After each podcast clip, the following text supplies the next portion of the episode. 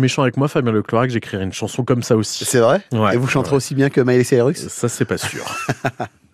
Il est 8h18, euh, on parle à découverte de notre patrimoine pendant euh, les vacances à travers les histoires de rue, des places, des monuments amiénois pendant euh, ces vacances de février. Histoire de rue, c'est chaque jour que, et ça vous permet de découvrir la ville d'Amiens autrement. Chloé Bidet, vous êtes toujours aux côtés d'Alexis Lecomte. Bonjour Alexis. Bonjour Chloé. On se retrouve aujourd'hui place René Goblet, une place centrale presque à Amiens. Oh bah une, une des places les plus animées de la ville, on peut dire la place René Goblet. Ouais, ouais, c'est une place qui est entourée de commerces, qui est entourée d'habitations, qui, est- qui est piétonne aussi en grande partie.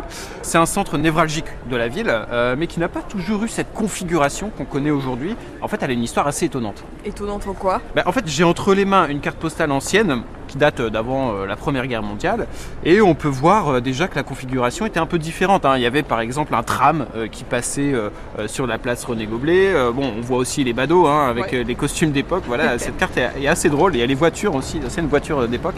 Mais moi, je vais vous emmener un peu plus loin. Au XIIIe siècle, euh, en fait, on décide sur cette place d'y installer un cimetière. Ah oui, Et oui, un cimetière à l'emplacement actuel du square, qu'on appelait le cimetière Saint-Denis, et qui fut en service hein, quand même jusqu'au XVIIIe siècle. hein. Il a fermé en 1791 en raison de l'expansion urbaine euh, de la ville. Mais pensez-y, il y avait une nécropole en fait au cœur d'Amiens. Et après ça, ben, on a construit un atelier de salpêtre. Vous savez ce que c'est euh, le, le salpêtre? Non? Non. Bon, voilà, c'est c'est quelque chose qui sert à fabriquer la poudre à canon et, et à fusil. Mais globalement, euh, la configuration de la place date du 19e siècle. comment est-ce qu'elle va être transformée?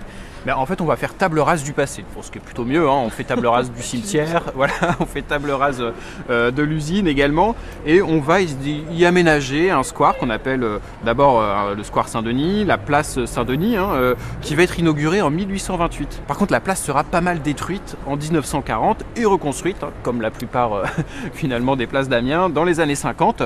Et on va y installer notamment un monument au, au Picard, martyr de la résistance, que vous pouvez voir encore, encore aujourd'hui. Entre-temps, eh bien, euh, la place euh, ne s'appelait plus place Saint-Denis, mais place René Goblet. Pourquoi a-t-on changé le nom? Qui est ce René Goblet? Oui, alors René Goblet, euh, tout le monde connaît ce, ce nom, mais pas certain que tout le monde connaisse vraiment son histoire.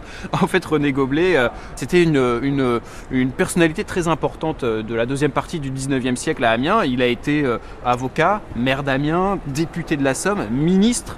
Il a même été cofondateur d'un journal d'époque hein, qui était le Progrès de la Somme. René Goblet est mort en, en- septembre 1905 et donc en hommage à cette personnalité importante, on décide de renommer la place René Goblet en novembre 1905. Pour lui rendre hommage donc.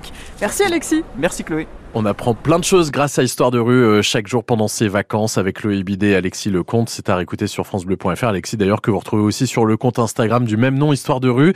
Rendez-vous sur francebleu.fr pour découvrir l'évolution de notre place René Goblet en photo. Et demain nous irons juste à côté de cette place pour découvrir l'histoire d'une de ses rues adjacentes.